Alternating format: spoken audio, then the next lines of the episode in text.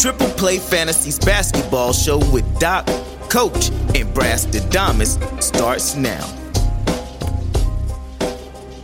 N B A trade deadline talk.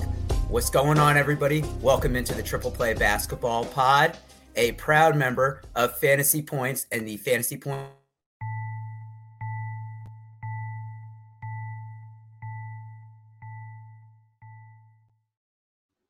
I got two of the normal guys here. I have the host of the Triple Play Fantasy Basketball Show, Waiver Wire, a proud coach, a LeBron stan, a coach who I should mention is uh, leading his team to a winning streak, and soon-to-be dad, the man that has the longest in Triple Play Fantasy, Mister James Lewis. What's going on? What's up, boys? Yeah, winners of six in a row. Uh, we got two weeks left in, this, in the middle school season, and uh, we're trying to go for that first place. Okay. Okay. We on we on that grind right there. We on that grind right there. In the bottom right-hand corner, the man smiling, wearing a cap, the one that is in way too many fantasy basketball leagues, which means he can't check them all. We got Brad Stradamus, a k a. Brad Kilgore. What's going on? Yeah, man. You're you're lucky I can't check this league because I'd definitely be in first place.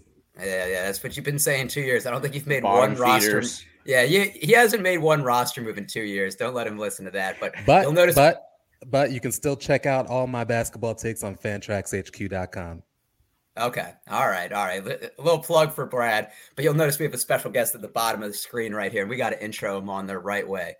So we welcome in a man who you could say is peachy as he covers the Hawks, the author of Kobe Bryant's Sneaker History, a man who is endorsed for leadership, public relations, and social media on LinkedIn, a recent homeowner. This N B A writer is always looking snazzy on and off the court, even if he goes back to school. We welcome in Pat The Rock Benson. What is going on? Hey, don't stop, man. Keep going. You're putting your business out there. Man, I appreciate it. No, that's the nicest podcast intro I've ever received, man. I appreciate it. Thanks for making me feel at home. Oh, of course, man. And, you know, I wanted you to tell a little bit about yourself to the audience, you know, how you got started, especially, I mean, you're doing some great work for S I. Yeah, thank you. I appreciate it. So um, uh, basically not a whole lot you can do with a political science degree. So uh, in my late twenties, I was like, you know what, I'm going to take a stab at sports writing. And I went from doing the local high school sports scene to eventually professional sports for Sports Talk A T L. Then eventually Forbes, and uh, wrote the book in the meantime. And then just this past August, uh, uh, S I picked me up to cover the Atlanta Hawks. And it's been a dream, man. Uh, you know, uh, first and foremost, I'm a fan. So I often find myself just starstruck when I'm around these players. So really, I'm, I'm living the dream, man. I'm happy. That's awesome to hear. And I did see that you had a selfie with Reggie Miller. That's pretty cool. That's that's that's kind of one of those things of like, I know I made it. Um But, I mean, being a Hawks fan, I'm sure it's been a, a little bit of an interesting ride the past couple of years. Yeah, well, to be total honesty, I'm a Lakers fan. I just – Oh, okay. Yeah, okay. yeah, yeah, yeah. But, it's uh, even worse. I, yeah, I know. It's been real rocky the past couple of years, but lots of ups and downs. But, uh, yeah, uh, it's it's been uh, an interesting uh, stretch here lately for the Atlanta Hawks. But really, you know, long-term, they're really set up in a good position just because they have Trae Young. So as long as Trae Young's on your team, you're going to be competing. So really uh, – no reason to get too down right now if you're a Hawks fan. That's true. That's true. Eastern Conference Finals appearance, you can't get too mad off that. And we're probably going to talk a little bit of Hawks today because we're talking N B A trade deadline. No Hawks on there, but hopefully we see some notable names that are getting moved. And fellas, let's just hop into it right away because we're going to talk about a trade that happened. And that's between the Clippers and the Blazers. So in this deal, the Clippers received Norman Powell and Robert Covington. The Blazers received Eric Bledsoe, Justice Winslow, Keon Johnson, and a second-round pick. Now, I think it just needs to go without saying that the Blazers have botched this very well uh, because they turned Gary Trent and two firsts into what they just received in the Clippers deal. So, Pat, I want to go to you. What are your thoughts on the trades, you know, I guess winners and losers and what it means for each team? Yeah, I think it was just a brazen salary dump by the Portland Trail Blazers. I think uh, they're trying to avoid the avoid the luxury tax at all costs, like like they're Donald Trump, man. They're not going to pay that luxury tax. So um, I think it's uh, I think it's uh, unfair to Damian Lillard to be honest. And, uh, you know, I'll be honest, I didn't expect uh, the Clippers to be buyers at this trade deadline with uh, really Paul George being injured and Kawhi out for the season. I thought they were probably going to punt on this season, but it looks like uh, they picked up some nice pieces for, I think, a good a good deal. I, I want to touch on that real quick, and then we have a question for you, because I thought that this was kind of a punted year for the Clippers, like Kawhi Leonard not mm-hmm. coming back, like Paul George having that elbow injury. And what? They're in the playoff hunt.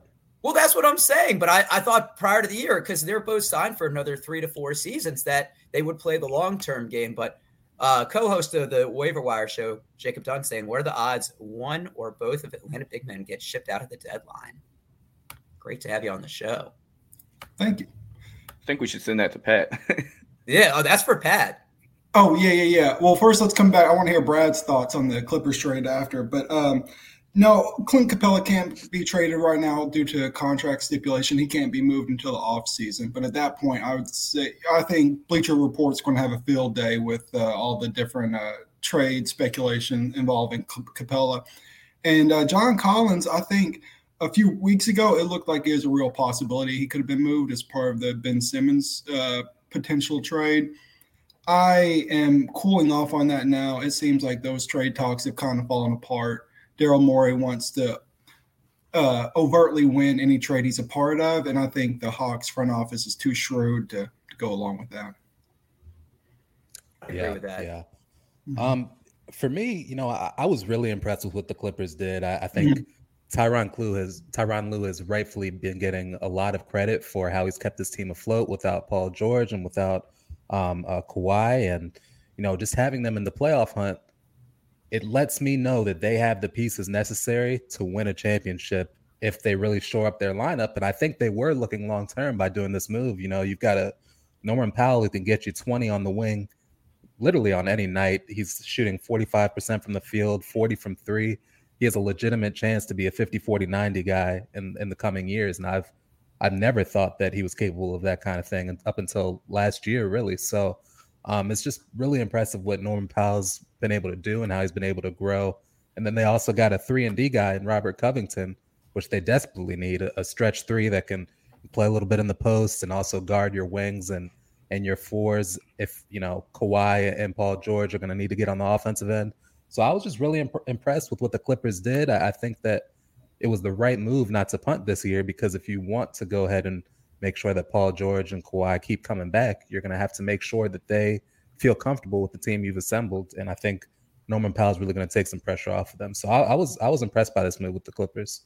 Okay. And to build okay. off your point, yeah, to build off your point, Brad, um, the, the Clippers desperately needed some offense. That's obviously where they've been hurting a lot this season. And two, uh, I appreciate teams staying competitive, even though yes. it may it, it may not be their year without Kawhi, but not everything right. has to be feast or famine. I like seeing teams go out there and compete, so that that's refreshing.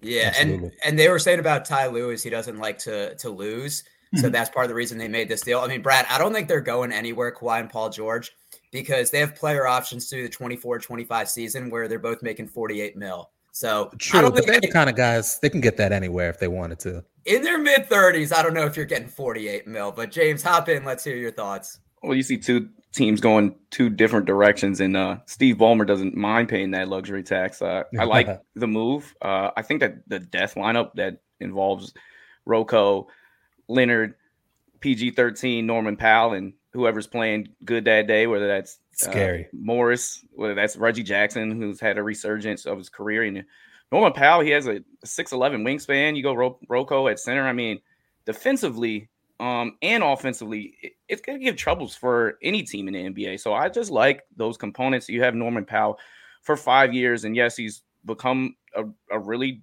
damn good guard on both ends, uh, giving you nineteen a game, shooting career high from the three-point line at forty-one percent.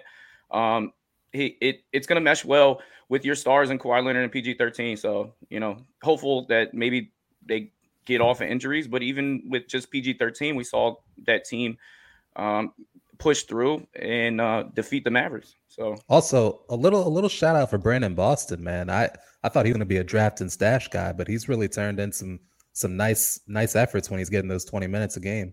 Well, about young, younger players, uh, Keon Johnson was in the deal, so you can see Portland um, thinking about the future. Yes, they have to pay uh, Anthony Simons, who's just playing out his mind in the offseason.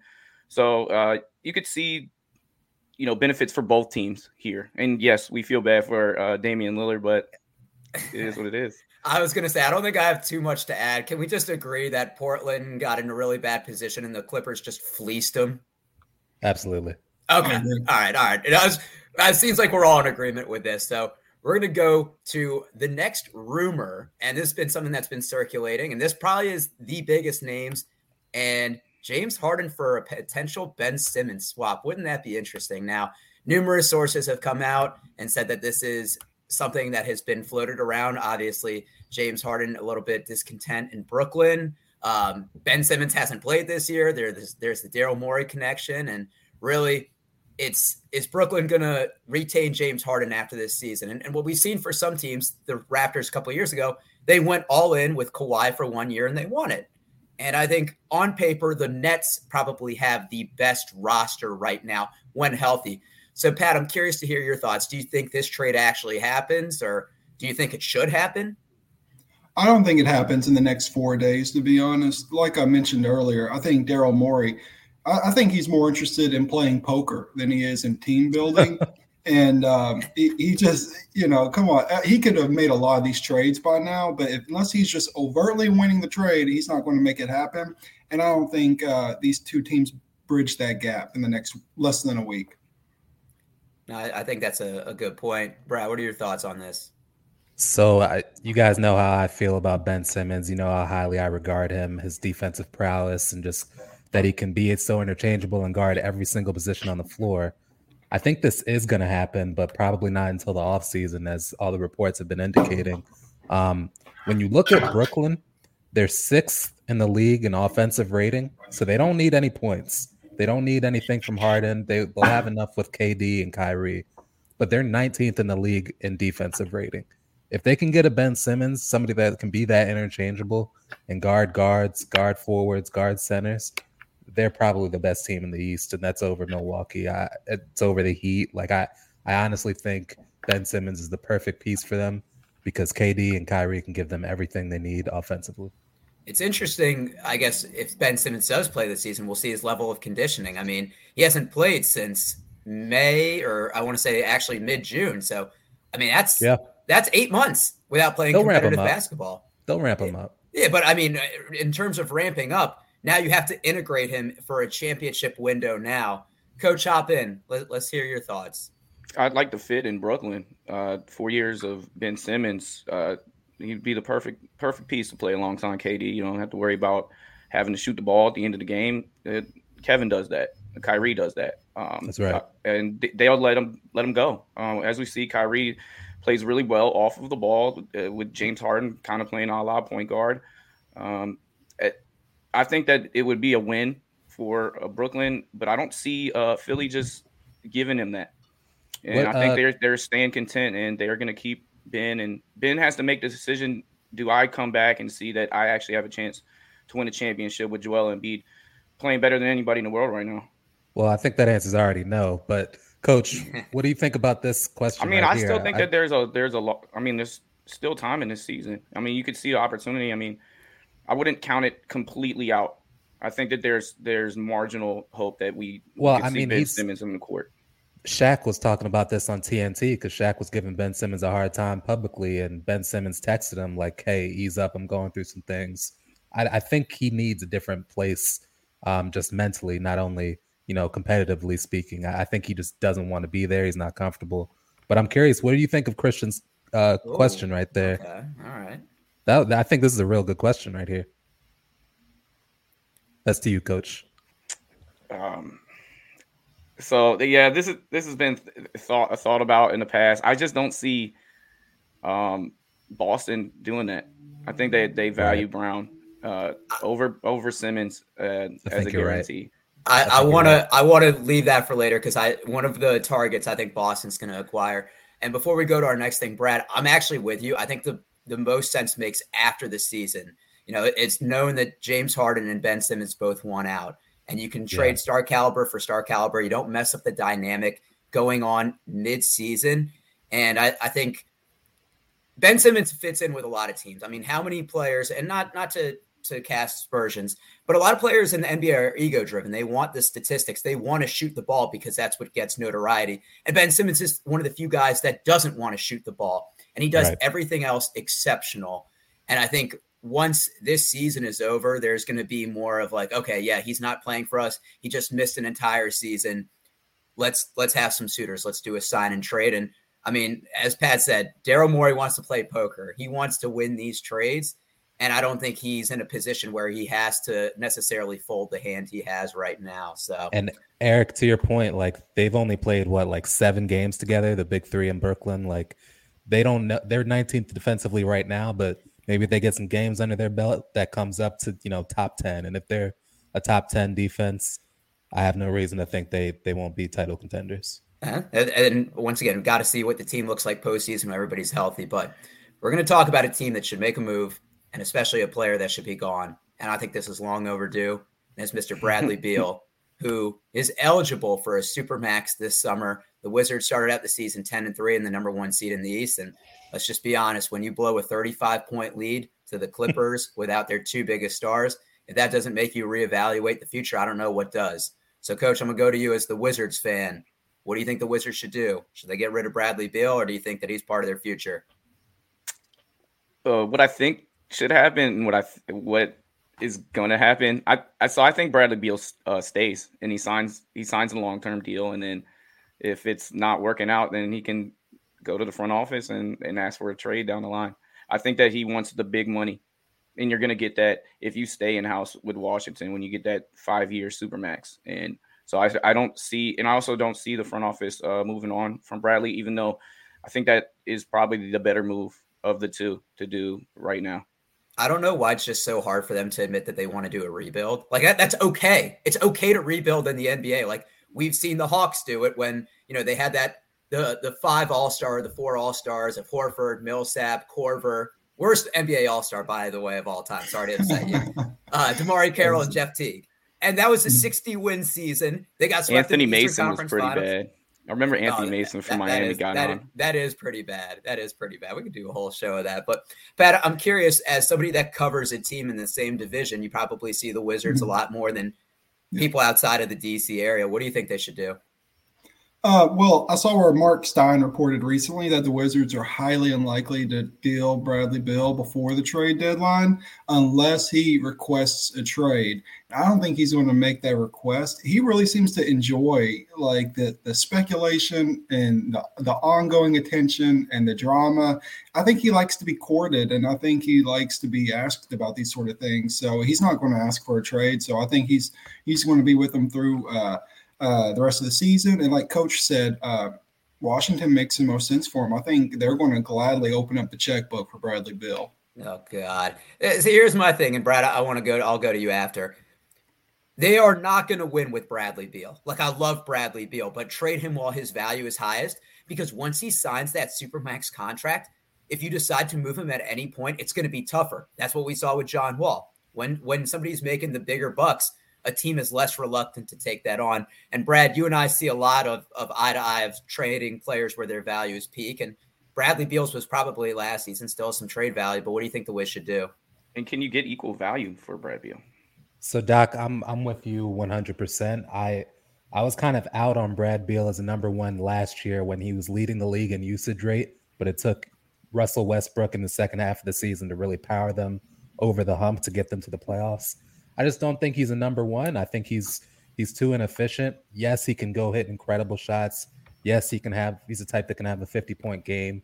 Yes, he's a, a, a very good three-point shooter.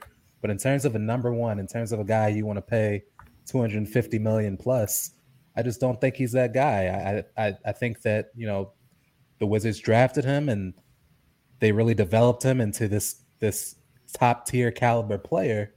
But you also have to accept that if you can't build a team around that that can contend, it's time to move on and get some value for that, because his window is going to close. So I, I think he's wow. better used somewhere in, in like a Denver type place, or, you know, a, a Brooklyn type place, or somewhere, a, a Philly type place, somewhere where they need scoring. Um, I, I just think that his time in Washington should be done. I think he wants that money and he likes Washington, so he's not, and he wants to be loyal, so he's not saying that. But I'm hoping that they make a move on his behalf because I think it's better for Washington and it's better for him in his career if he goes elsewhere. So around the horn, around the horn, and I want to start with Pat.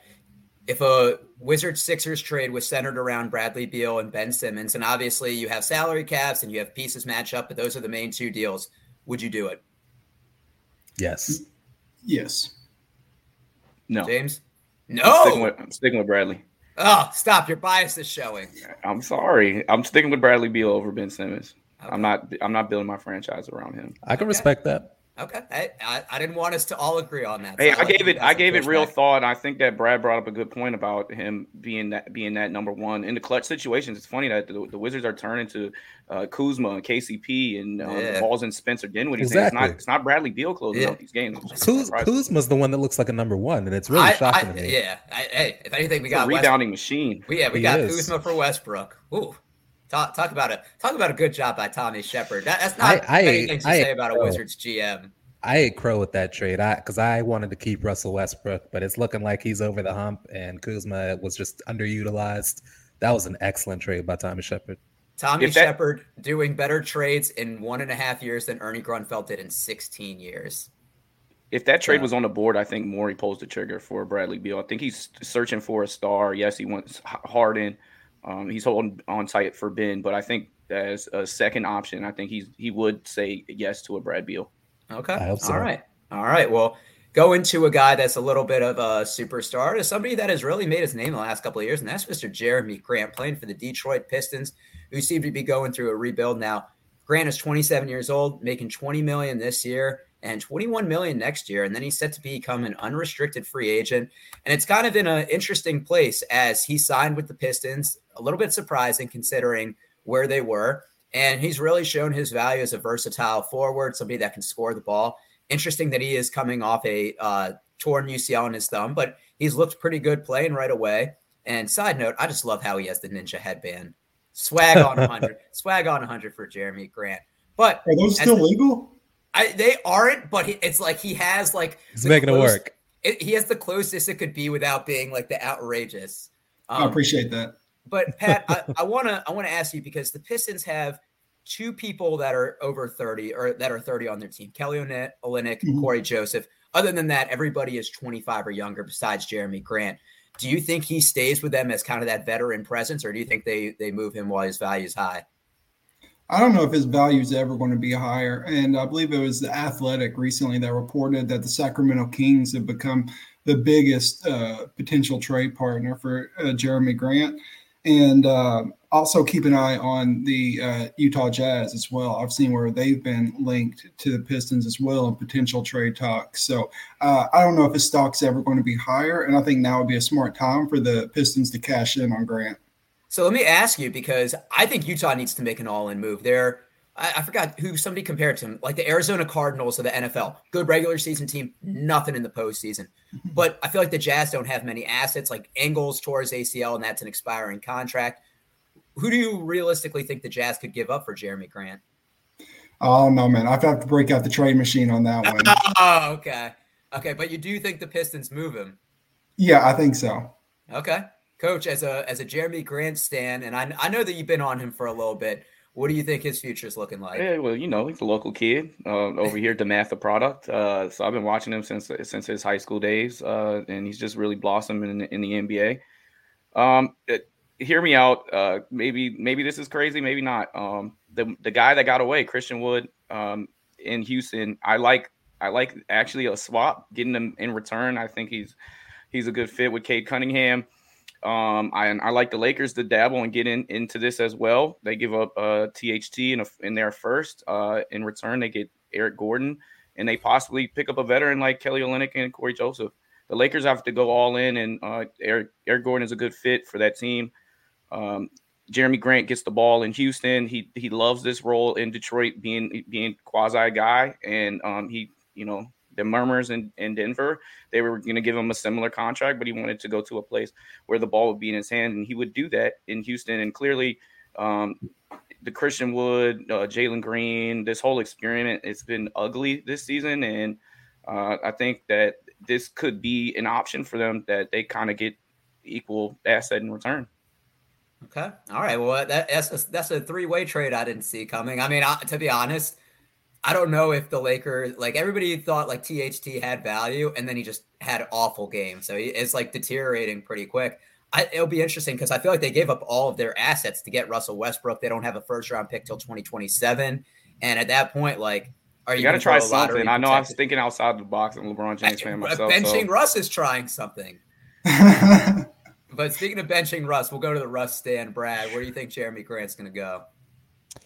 Uh, Jeremy Grant's really hard for me because I don't value him as highly as a lot of people do. Um, I kind of look at him in the same way as I look at Julius Randle.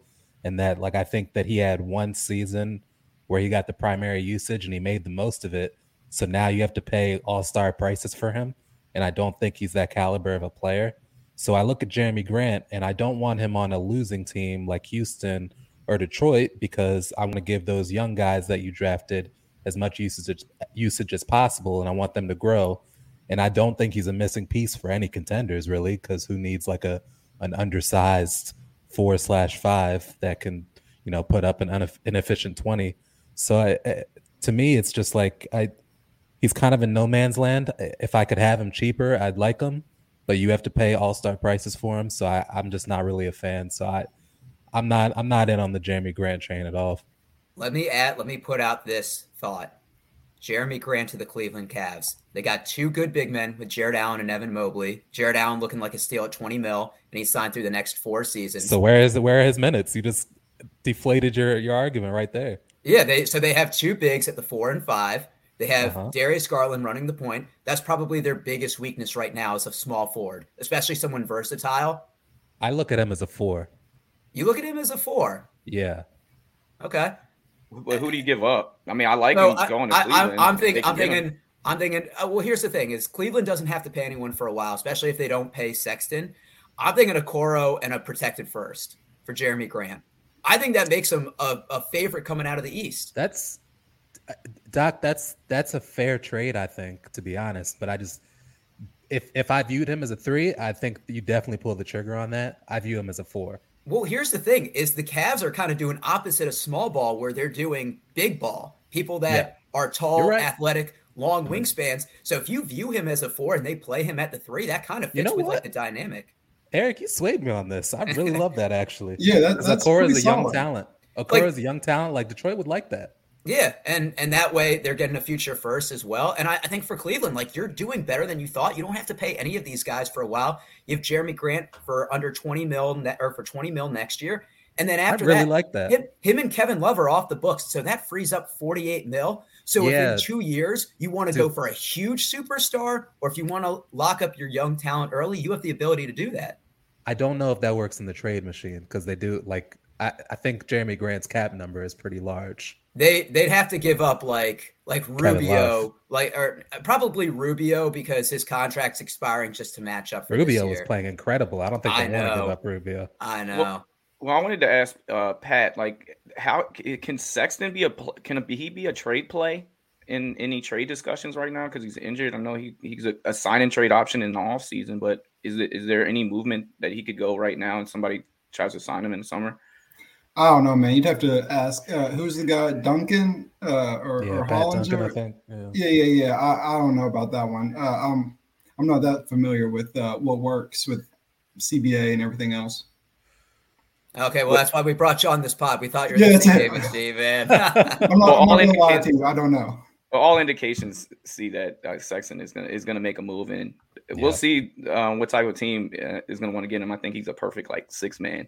Yeah, and, and that, that's a, that's a shame. That's a shame to say, but we're we're staying with the guard theme. And Coach brought this graphic in here earlier, and the dynamic backcourt mm-hmm. of Damian Lillard and C J McCollum seem to be n- numbered. I, I've always thought about the Blazers as the Wizards of the Western Conference. Two dominant guards just can never seem to get over the hump.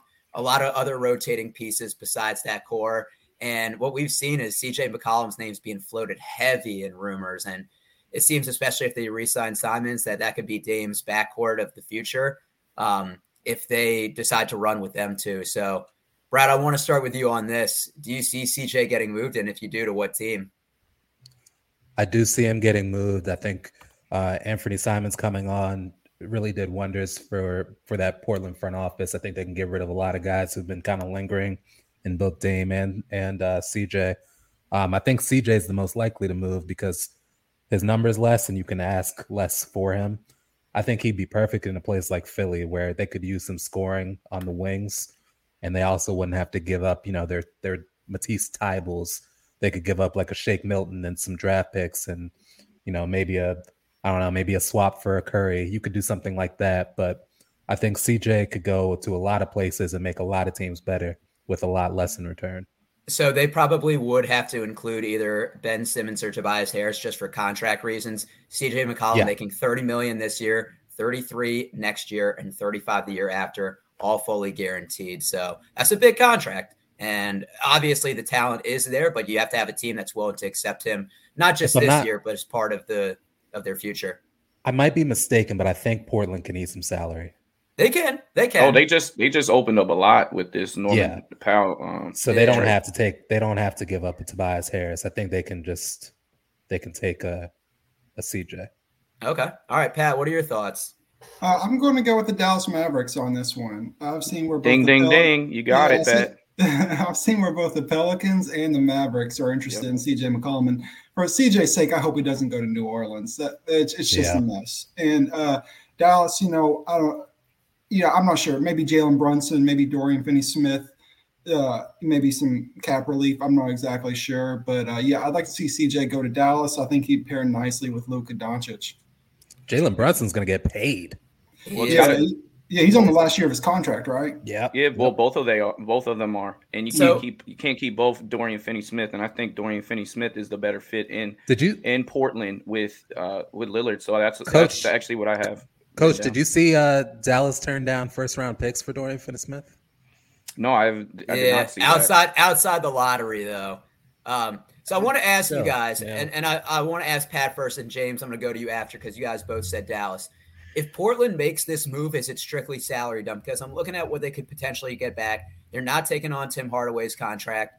They're not – they're probably – maybe Dwight Powell is a throw-in. But I really look at the assets of Dorian Finney-Smith, but he's twenty-eight years old. Jalen Brunson, but then you'd have to pay him. And we're already talking about a team that has their backcourt locked up.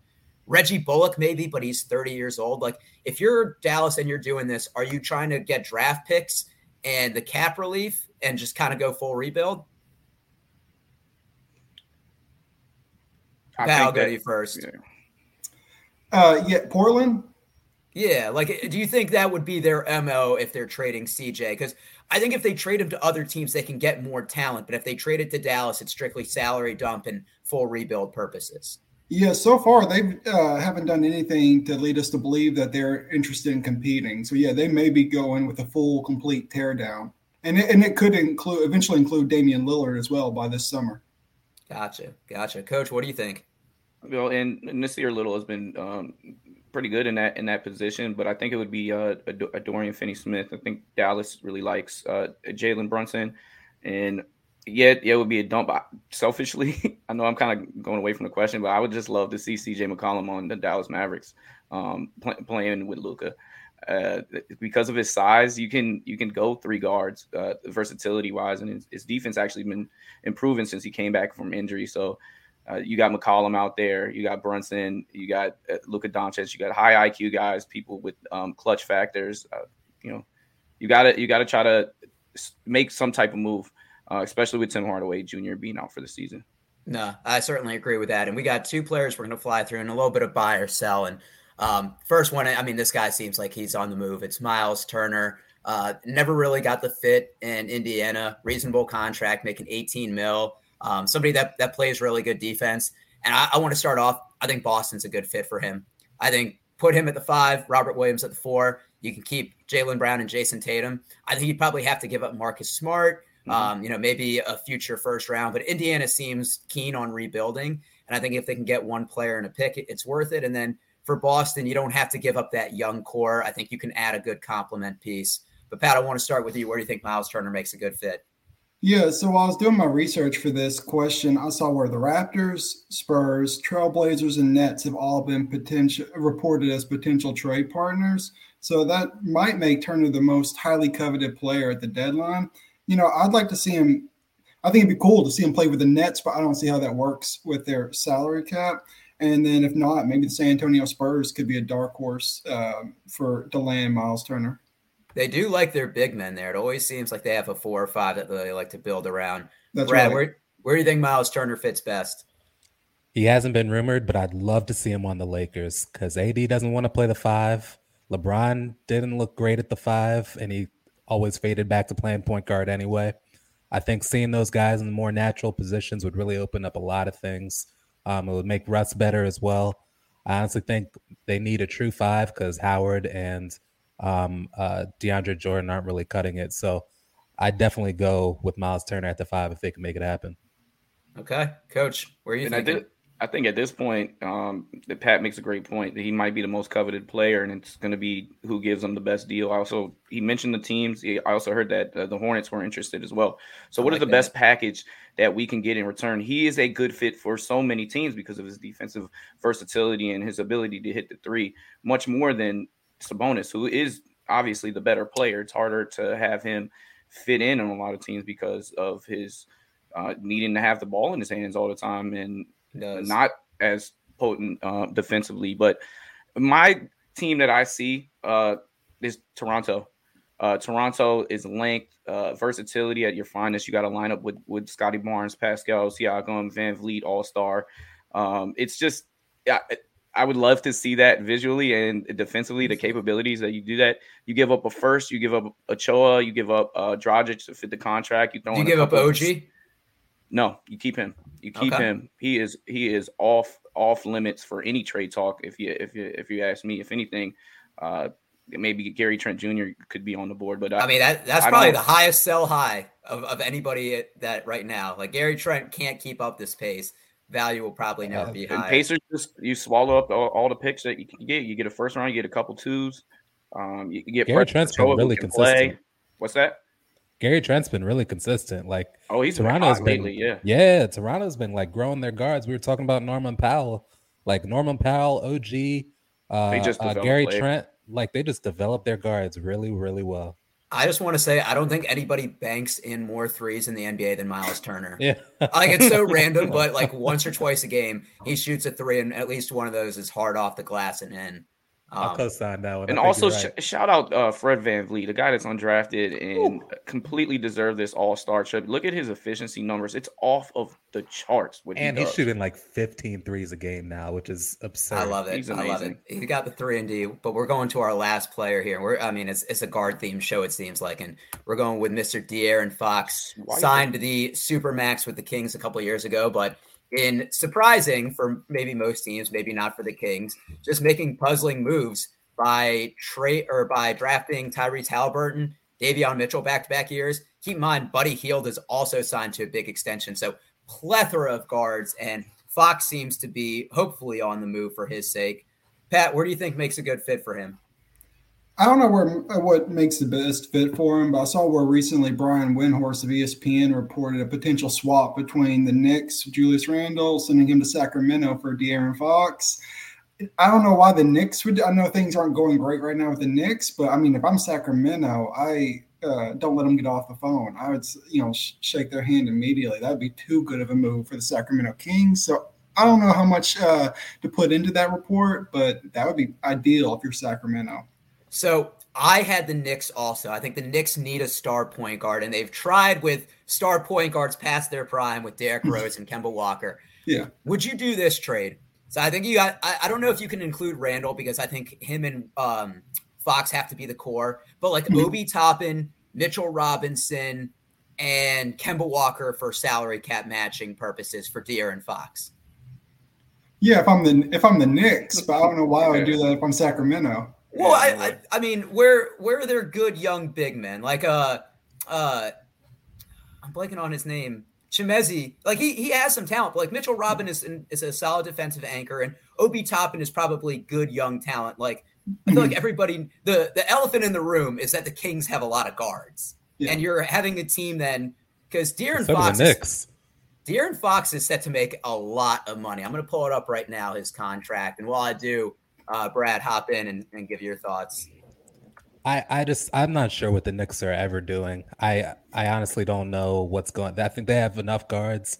I think R J Barrett has been playing incredibly. Um, I think they should just let R J Barrett run point, let him grow. Um, and honestly, I think Sacramento should stay put and keep De'Aaron Fox. De'Aaron Fox has gotten better every single year of his career. Tyrese Halliburton works well beside him. Davion Mitchell has come on incredibly as a three-point shooting scorer. It's also distributing. Um, I see no reason that he can't. And also defensively as well. He's been a lockdown defender on the wings. I see no reason why the three of them can't coexist. If they want to bring Davion Mitchell as a sixth man off the bench, they can. If they want to have a three-guard lineup, they can. I just think it's fine. They don't need to make a move. For once, Sacramento is actually building something, and I think they should stay put with Fox. So De'Aaron Fox has four-year, one hundred thirty-five mil left on his contract after this year. So what's in it for the Kings is to get out of that contract if, if you don't think you're in contention. And Brad, I mean, I that's what dis- Julius is making. I, I will disagree but, with you. The Kings are twenty and thirty-five. They're third to but last they're building, in the Western Conference. I'm not saying they're good. I'm saying they're building something. The and Kings have been building something since twenty ten. That's the last no, time they, they made the playoffs. No, that's they the haven't. Last time, it's the last They've just time been they getting the people. They haven't been building anything. Right, now so, they've built something. So the Kings have De'Aaron Fox and Buddy Hield making a lot of money under contract. Same with Richaun Holmes. Same with Harrison Barnes. They are spending a lot of money and they don't have the results to show. Uh, but that's just my take. Coach, what are you thinking? Um, I'm actually on the opinion that they should make this trade. I think that uh, New York would actually get the better player, in, in my opinion. Uh, we saw Julius come up very small in the playoffs. We don't know what um, De'Aaron Fox looks like in the playoffs. Uh, we know that New York really needs a point guard. I think you throw in Bagley. You got Bagley. Uh, you go Fox, and um, you you make that move uh, in New York and and Sacramento. Uh, they obviously need help in bigs, and it, you could see him in a new home. And I mean, it would be such a Sacramento move that they keep they stay a middler uh, or a bottom feeder, however you want to put it. But uh, the contracts match, and I would actually I'm excited. I would I would like to see that happen. I want to see Marvin Bagley in a new place as well. And you know that they just keep grabbing more and more Duke players. And and I know R J Barrett is, uh, has point guard capabilities, but he's seen that we've seen that he can play off the ball as well with his three point percentage going up. And he had thirty-six yesterday against the Lakers. Looked really good. Um, and you you get younger, you get faster, and you, you have a swipe of Fox running running the, running the show. So I I see. Julius Randle for uh, De'Aaron Fox. I actually like it for both teams. I, I, I mean, I do too. I do too. And and if the Knicks can offload Fox's contract, I think it'd be interesting to see them play together. The Knicks just seem uh, offload, to go with all lefties. Offload Fox's contract for Julius Randle. Like, how does it, how does that make the Kings better? I think I think it's going from a, a position because you have a you get a big you get a big now, and you you just have the conveniency of having all those guards like Davion Mitchell, like uh, Buddy Hield, like uh, Tyrese Halliburton. You just have a plethora of guards where um, Halliburton is just coming into his own. And I see and the vision. He, I see maybe the vision. give him, maybe give him some more usage. See the pairing between him and Randall. Give it a look. What, what, and let's not forget that Randall was just the most improved player last yes. season. Yeah, yeah, and, and what. What we see is interesting sometimes, and not just in basketball, but team building goes to ownership. And, you know, you have the the James Dolans and for Kings Vivek, like it, it's very tough to build a team when you don't have someone competent running the front office. And, you know, not obviously none of us know him on a personal level, but the results speak for themselves. And when you haven't made the playoffs in eleven going on twelve years, it's just you can only have so many coaches, so many players before things don't really seem to mesh. It's basketball. Like, the things can change in a snap. We're looking at the Bengals, who are going to the Super Bowl this year because yeah, they got two players. Like, it, that's, it just that's, things can change very quickly. Yeah, but basketball is a little bit different in a best of seven and a eighty-two game season. They just but, have to get there. All right. Well, getting there is going to the playoffs first. So let, let's do baby steps here. But we're going to go to buy or sell now, kind of from a team perspective. And Coach, I love you using this graphic, getting the stocks, getting the stocks involved. So we got four teams here, and I kind of want to just go around the horn uh, in thirty seconds or less whether you think this team is in buying or selling contention. And first is the Atlanta Hawks, Pat's baby, hometown. They're underperforming a little bit this year. uh, twenty-five and twenty-seven, obviously not what people thought coming off Eastern Conference Finals appearances. Um, Pat, what do you think? Buy or sell? Buy, but I don't think they're going to break the bank either, just because right now they don't have much cap flexibility moving forward. They invested heavily in their young core during the offseason, and unless they seriously break that up, they don't have much room to uh, make uh, many uh, major additions. So I think buy, but on a budget. Okay, buy on a budget. And I, the reason I asked this is getting rid of Cam Reddish kind of seemed like a sell move. Like I, I understand you mm-hmm. don't want to pay him, but it, yeah. it just seemed like you gave up the best player in that deal. James, if you're the Hawks, you buying and flying, or you selling also, and selling? I don't, I don't think uh, Reddish has, has fared well so far in his N B A career. He's been one of the m- most inefficient players in the N B A um, since he's gotten here. Uh, with his usage, his percentage, it's just um, he's definitely a talent, but I, I, I'm not mad at Atlanta keeping – you know, DeAndre Hunter and, and Herter, who fit better with uh, Trae Young. I think they're going to try to offload Gallo or Bogdanović. Uh, they're not uh, great fits, and you could see maybe somebody in contention uh, trying to make a move for them. Maybe it's uh, Utah, as we mentioned uh, before. Maybe Gallo kind of fits in that that Joey Ingles role, and maybe you can you can squeeze something out of them. Um, so that's my take as far as Atlanta's concerned. Gosh, that's, that's a, yeah, that's a great point, Coach, just because uh, Gallo's got the most trade-friendly contract that there is right now at the deadline. So it, I'd be shocked if he hasn't moved in the next few days. That's a great point. And Let he has, and he has moments like he could win yeah. you a playoff game, hypothetically. He has he has moments which got him a sixty-three million dollars contract. Remember when that happened? I was like, gosh, this is awful. Yeah, every time you're going to say Gallo sucks, he like, he'll drop twenty. Yeah. Like, you know, he has he, he has his days.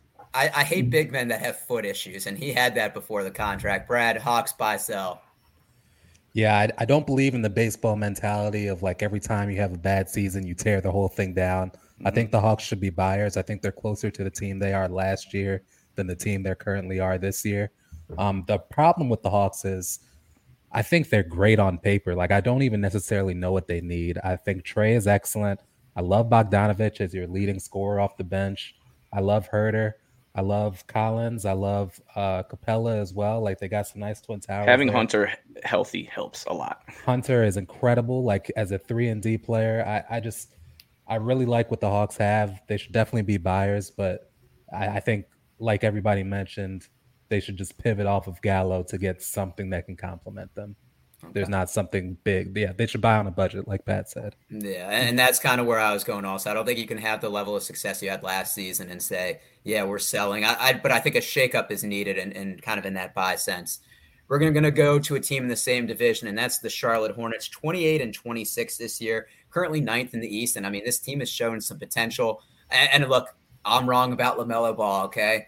I, uh, you see this, I'm going to eat my words on that because I thought he was a glorified Austin Rivers. So I'm taking wow. the L. On, I'm taking the L on this one. Okay. In, I, fair, I, in fairness to Eric, that was before the draft. That was, was, before, was It was before the draft. But I mean, we look and the Hornets have some big contracts on the books. Gordon Hayward making sixty-one mil the next two seasons. Terry Rozier is under contract till twenty-five, twenty-six. But other than that, besides Kelly Oubre making twelve mil this and next year, they're not really in a position that they're spending, but they're kind of in that middle of the five hundred-ish. Pat, what do you think? Should they buy or sell? I think neither. I think they're ahead of schedule in their rebuild. I think mm-hmm. they've got a nice uh, mix of young talent and veteran leadership. I, I'd be, I don't, I really don't anticipate the Hornets shaking things up at the trade deadline. Okay. All right, Brad, what about you? I think the Hornets are a lot better than they thought they would be at this point. So their team doesn't really have shape. They have a lot of duplicative players like Gordon Hayward and Kelly Oubre and Terry Rozier all kind of do similar things. And I think the Hornets need to have more of a a shape to their team, as in they should build around LaMelo. They need to build around Bridges. They need to get a center that they can count on long term. And then from there, kind of build out the wings. So I, I think they should probably stay put right now. They shouldn't be buyers or sellers. I don't think they're close to being, you know, a deep playoff contending team, but it's clear that they are close to being a playoff team. So um, I think they should probably stay put and let things play out. All right, Coach, what about you? I think both of you make uh, great points. And with that depth, they have the flexibility to make some moves, honestly. Um, P J Washington, if they can find him a home, maybe get some type of uh, future asset for him, maybe somebody likes him and you know, actually Gordon Hayward is actually expendable. And I know that there were talks about him signing with Indiana before the whole Charlotte thing happened. And maybe you pull the trigger on Miles Turner for Gordon Hayward. It wouldn't be the worst thing for either team.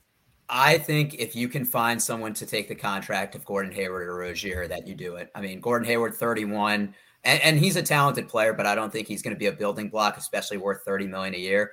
And Rozier, I, I think that was it was a it was a one of those splashy signings that M J did, and I think after losing Kemba, like you needed to replace him with a star potential caliber guard, and you know they, they kind of took the chance because Rozier didn't have that playing time with the Celtics, and it's like, well, maybe this is the next best thing. Let's take a gamble on him.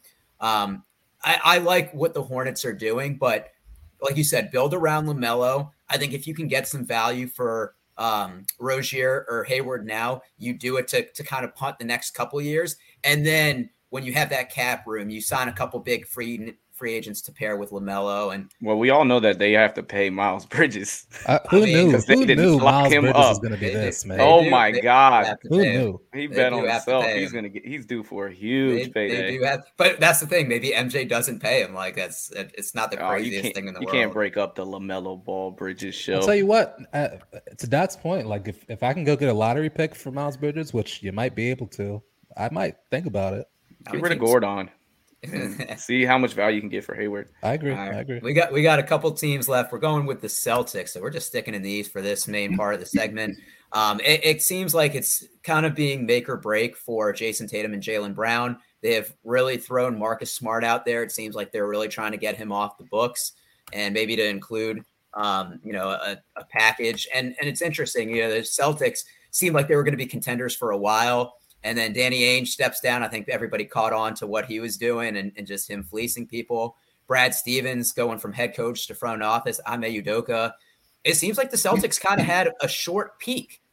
And I don't necessarily think that they're buyers now. But, Pat, I'm interested to hear your thoughts in the direction that they go. I agree. I think the Celtics are technically sellers this time around. They're obviously trying to get rid of Marcus Smart. Dennis Schroeder's in a one-year contract. They might try to move off him as well. So uh, I think, yeah, I think technically they're sellers. I agree with – and and let let me ask, like let's say they don't make a huge move or they maybe they they make a minor move. They get bounced in the first or second round this year. Do you think Jason Tatum or Jaylen Brown's traded in the offseason? I think Jason Tatum means far more to the organization than Jaylen Brown. So – I guess Brown would be the first to go. I think they're going to do what they've got to do to keep Tatum happy. They don't want him leaving at any point. Gotcha. Gotcha. James, what do you think? Uh, you keep your star wings and you shake everything up. Uh, whatever they have right now, it's not working. You get yeah. get rid of Horford, Smart, uh, Josh Richardson, uh, Schroeder. Just get make anything happen because Brad Stevens, you know, first year as G M, all these moves that he's made has not worked out. Uh, Horford, Uh, Schroeder, like shake it up, um, shuffle the deck, uh, see what you see what it looks like uh, with different players. And and I'm telling anything honestly, but you keep those two young guys um, by any means because uh, Tatum, I agree with Pat, he's not going anywhere. And don't give up on Jaylen Brown because he's still twenty-five a game as well. So it's going to be interesting to see Al Horford making twenty-six point five mil next season. If they don't trade Marcus Smart, he's under contract till twenty-five, twenty-six, and he's making sixteen mil next year. Josh Richardson making twelve mil next year. They signed Robert Smith too, albeit a team friendly deal, but he's making between ten to thirteen mil. So they're really str- hamstrung with the salary cap, not to mention Jaylen Brown is going to make twenty-six mil and Jason Tatum is making thirty mil next year. So there's very little flexibility they have in terms of signing players. It's really, can you get pieces for the Marcus Smarts, for the Josh Richardsons, and people taking those contracts? Brad, I want to hop to you. I think it's time to blow it up. Um, it's not working. I think the only two pieces that are untouchable in a blow-it-up scenario are Jason Tatum and Robert Williams. I think it's not giving up on Jaylen Brown. It's just recognizing that the two don't work well together. Um, they're very ball-dominant, and when they're both on the court, the offense is – if Jason Tatum has the ball, he's going to shoot it. If Jaylen Brown has the ball, he's going to shoot it. And that's what it is. Marcus Smart came out and they had a players-only meeting talking about that fact. It's just not going to work between the two of them, even though both of them are still good, still very good, and getting better each year. Um, I think you can get a lot for Jaylen Brown, so he's worth um, being a, a very notable trade trade chip. Um, I think that Robert Williams has shown that he can be you know, a cornerstone. So I, I think Robert Williams and Jason Tatum should be the only untouchables on the roster, but they need to recognize that the way that this team is built right now is not a contender. To the Brown and Tatum point, I mean, let's not forget about just a couple years ago, this team was up three two in the Eastern Conference Finals. And so that, that's, how much, that's how much performances to get that's in. That's how much things, things have changed. Sports, so. Yeah.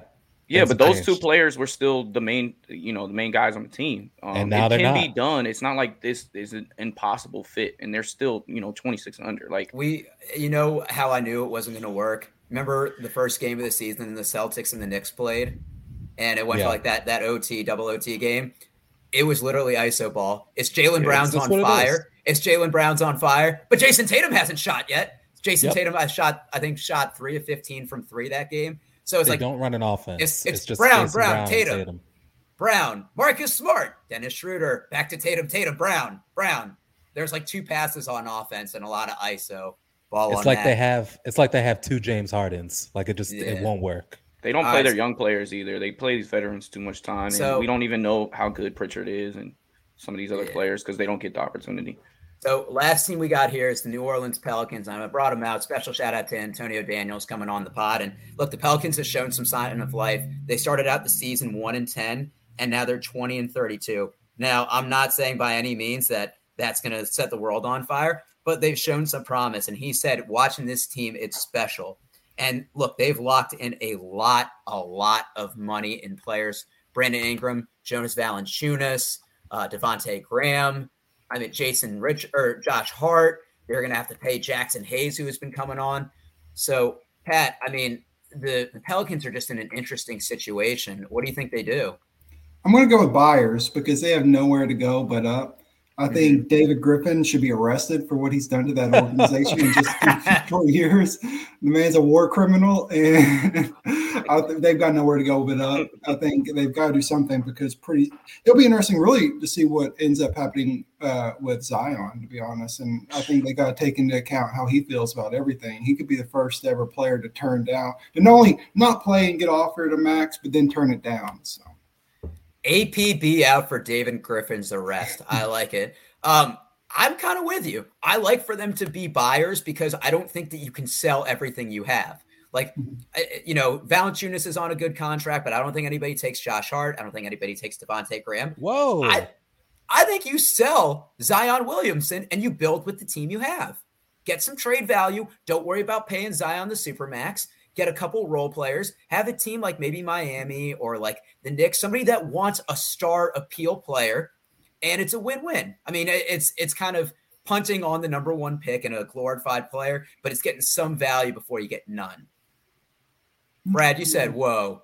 Explain yeah, that whoa. I, well, Josh Hart, I think he could be an incredible piece for a contender. I, he's just a great defender, and he can go get very efficient points. Some and he's been a he's been a lot in a lot of rumors lately in the in the trade mill. So I was surprised that he said that nobody would want Josh Hart. I agree with the Devontae Graham take. I think his value is definitely his stock is definitely going down, despite my love for him. But uh, I so I'm closer to Pat. Like I think I think they should be doing a little bit of both. I think they should be buying and selling. They should be selling the Josh Harts. They should be trying to get rid of the Devontae Grahams if they can. But they also need to build something around Zion and Brandon Ingram because you have to at least show Zion that you're trying to build something. You have to give him a reason to make him want to sign up again. And they need to see if it's worth signing up again, signing Zion up again, because, you know, if his weight is going to be an issue for the rest of his career, it might not be. It might not be worth, you know, injury troubles or, or whatever is going to come with his, his, you know, weight issues. So um, I... The Pelicans are in a really tough spot. They, I don't really know what they should do, but they should get value wherever they can and also build around Ingram and, and Zion. Okay. All right. Coach. I don't I don't see much value that they can get from players that I see that are like not on the board. I don't give up on Valanciunas I, without even giving them a look of one game together. Um, point Zion is a thing. You get Zion, uh, you got J V.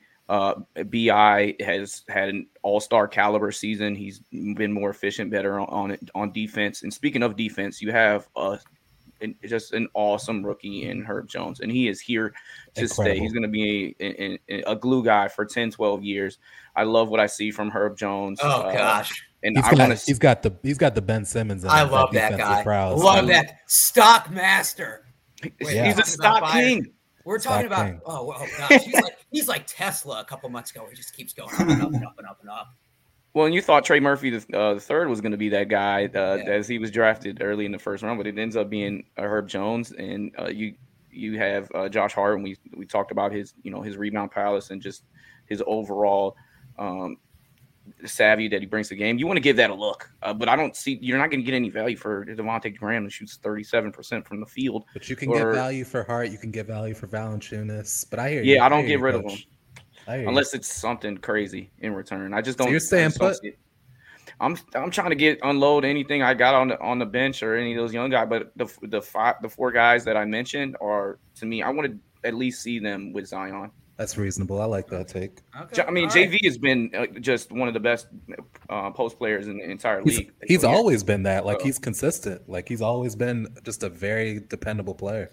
It's uh, it's interesting. You know, trade deadline's coming up in the next week. And, like, which, te- you know, we're all saying the Pelicans should be buyers, and maybe they're just sellers. They have a firestorm. And, and that's kind of where, you know, Pat, I mean, Pat's connected better than any of us. So I'm sure what he hears is more, you know, closer to what might happen, but you never know. I mean, there's the big thing we talk about in sports is its connections, and teams that do business with each other or owners that like each other are probably more likely to make a deal done. We're going to go to the last segment right here and just kind of around the horn, a player that hasn't been in the news that you think is going to get traded. And Pat, I want to start with you to finish this out. Let's go with Serge Ibaka. I uh, still, I'm still shocked that the Clippers are uh, buying at this point. I think he's got plenty of gas left in the tank. I think his stock is high, but he still is going to be expensive moving forward with the Clippers. Again, I'm still shocked that the Clippers are trying to make a move this season. So I think he's a dark horse candidate to be traded. Okay. All right, Brad. I'm going to go with Victor Oladipo. Okay. I think Miami is really close to building something, but I think they need a little bit extra. They've had a lot of chemistry issues with um, guys being out from COVID and guys getting injured, and it's just it's not been great. But Victor Oladipo is somebody who, you know, re-signed on a very cheap deal. And he's also got a lot to offer. I think he wants to prove that he's still a, an all-star caliber player, and I'm not sure he's going to get that usage on Miami when he does come back. Um, I, I think he's going to be my dark horse for a trade candidate. Okay. Coach, let's hear yours. I don't think Vic has any trade value right now. I, I, what do you, what can you get for him? He hasn't played. But he's um, cheap. Yeah, he's cheap. I don't. I just Not, don't that contract ain't cheap. I don't know what. No, it is. But it's I, not, I actually love cheap. what Miami. All right, let's done. let's let's look up Victor Oladipo's contract right I now. I love what Miami's done in, in with with just replacement with everybody stepping in when people have been out. It's just been awesome, been next man up, and then yeah, I mean you were Yurt seven was leading the league in rebounds in the time that he was starting, and then as soon as Bam came back, he, he was on the, on the shelf. So I just Vincent's been great. Uh, Strus has even had a better season than Duncan Robinson. I just love Miami, but um, to go back hold to up, hold up, Coach. I want to interrupt one second. Doc, he signed for one year, two point four million. I did see that. I was going to bring it up. Yeah, right, that's, that's fair. It's fair. Uh, go ahead, to, Coach. To Pat's point on a, um, Ibaka, I could see uh, possibly Kennard or Coffey be on the move now that you got Rocco, um, now that you got Norman Powell. Uh, I know Kennard is on a bad contract, uh, but you, you know you never know which who's going to say yes. Or I mean, he's still having a, a an all right season, um, and the Cavs need to make a push. I know they this wasn't on buy or sell. But Cavs need to buy. Um, I, I would be looking at Karis LeVert, uh, even if Kennard, uh, Jeremy Grant, or I like Karis LeVert. Yeah, so because because of uh, Darius Garland's just unbelievable playmaking, you can fit a lot of different guards around him. So I, for me, the Cavs, because of their just unbelievable season that they're having, they got to buy in and, and and find another piece, uh, somebody else that can give you minutes in the playoffs. So I'd look at I'd look at a LeVert or, or Kennard or somebody on the wing that uh, like can that. help contribute.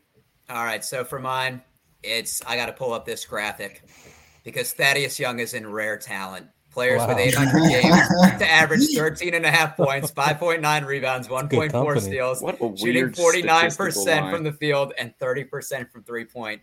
So we saw two present or future Lakers. Thad Young goes to the Lakers. He's kind of a tweener. He's making thirteen million dollars this season. The Trailbla- Spurs aren't even playing him. I think it's just kind of like a, a salary dump switch. They include, you know, DeAndre Jordan, Um, you know, Kendrick Nunn, Kent Bazemore, people are on one-year deals, and you throw in a second-round deal just so the Spurs get a little sweet out of it. I think that's realistic. Like, Lakers don't have many assets. They have the twenty twenty-seven first. They have Malik Monk, who I don't think they trade, and they have no. Talen Horton-Tucker. No. I think Thad Young is the best player they can get without giving up too much for it. And just honorable mention to, to Thad Young getting the final bucket of a game last year when I bet his over-under, the under, Uh, with one second, shoots up a meaningless hook that goes around the rim and in. Thank you for losing me twenty dollars, Thad Young. Um, I want to see him go back to Chicago because of the injury. I think, I think he would be a really good fit. Like, it, the Chicago could really use him right now with Pat Williams going down. Yeah, I don't know what I, they can give up, but I think he's got to be on the move, though. I mean, the, the Spurs are rebuilding, and the Spurs are exciting, but Thad Young just doesn't fit. And he's a good tweener. He's thirty-three years old. I, I think he has a little bit more time left. He definitely should get traded. We need to, yeah. the fantasy owners out there need to see him get traded. They do. They do. That's small forward, power forward eligibility. Um, but really want to appreciate Pat for coming on and, and the two fellas as well um, for talking some N B A trade talk. But Pat, before we get out of here, and I want you to tell the audience where they can find you on the socials, some of the work, great work that you're doing. Floor is yours, my man. First, I just want to say that Thaddeus Young graphic was nasty. Ah! You put that together. Go one more time for it. thirteen point six rebounds. Elite company with foul. Magic, Bird, M J, LeBron, and Thaddeus Young. Most hand-picked stats I've ever seen. I was going to say, uh, you, you know, know, I like to cherry-pick stats more than just about anybody, but that makes me feel like I need to step my game up. Like, my, my takes need to be as asinine as that one was. you, you know, I, I got to be better. I got to go back. I got to go back to the gym and work on my, work on my game. That was you know, amazing. You know, when people use, like, things like, oh, I'm going to tell my grandkids this was so-and-so player, Thaddeus Young's going to be like, yeah, I'm going to tell my grandkids I was in the same stratosphere as LeBron, M J, Bird, and Magic. That was crazy, man. But, yeah, so I- anyway, thank you so much for having me, guys. I appreciate it. Long-time listener, first-time caller. I really appreciate y'all having me, and you can just follow me. I didn't I didn't get the re- the uh, memo that we were putting our Twitter handle down at the bottom, so just follow me at Pat Vincent Junior on Twitter. And uh, follow, uh, check out Sports Illustrated's Atlanta Hawks coverage. And again, thank you so much for having me. Yeah, and I mean, he's doing great work on there. First of all, he's verified, so you know the stuff on there is real. I mean, you you can never go wrong following someone that loves the game first and then does this for their business second. And not just Hawks coverage, but I mean, this guy's covering the N B A year-round. Some great tweets on there. Um, and – Like I said, please give him a follow. Give him a follow on his Instagram as well. Post some really cool stuff on there. Uh, but for everybody that does consume Triple Play, whether it be via YouTube, the podcast, we appreciate you tuning in. Make sure you check out some of the future stuff we got going on. And buckle up because it's going to be a wild trade deadline. We'll catch you guys on the next one.